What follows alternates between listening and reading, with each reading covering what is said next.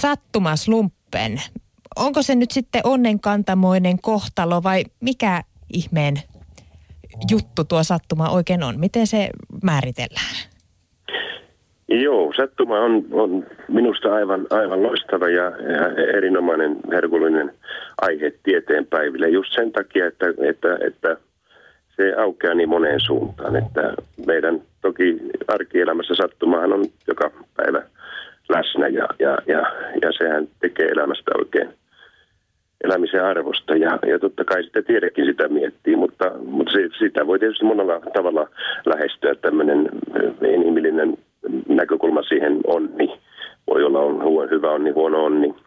Mutta sattuma sitten on, on myös semmoinen kylmä fysiikan tai matematiikan tai tieteen käsite, joka sitten voidaan niin kuin ihan, matemaatikko sitten voi miettiä, että se on niin kuin todennäköisyys ja liittyy meidän tieto, epätietoisuuteen.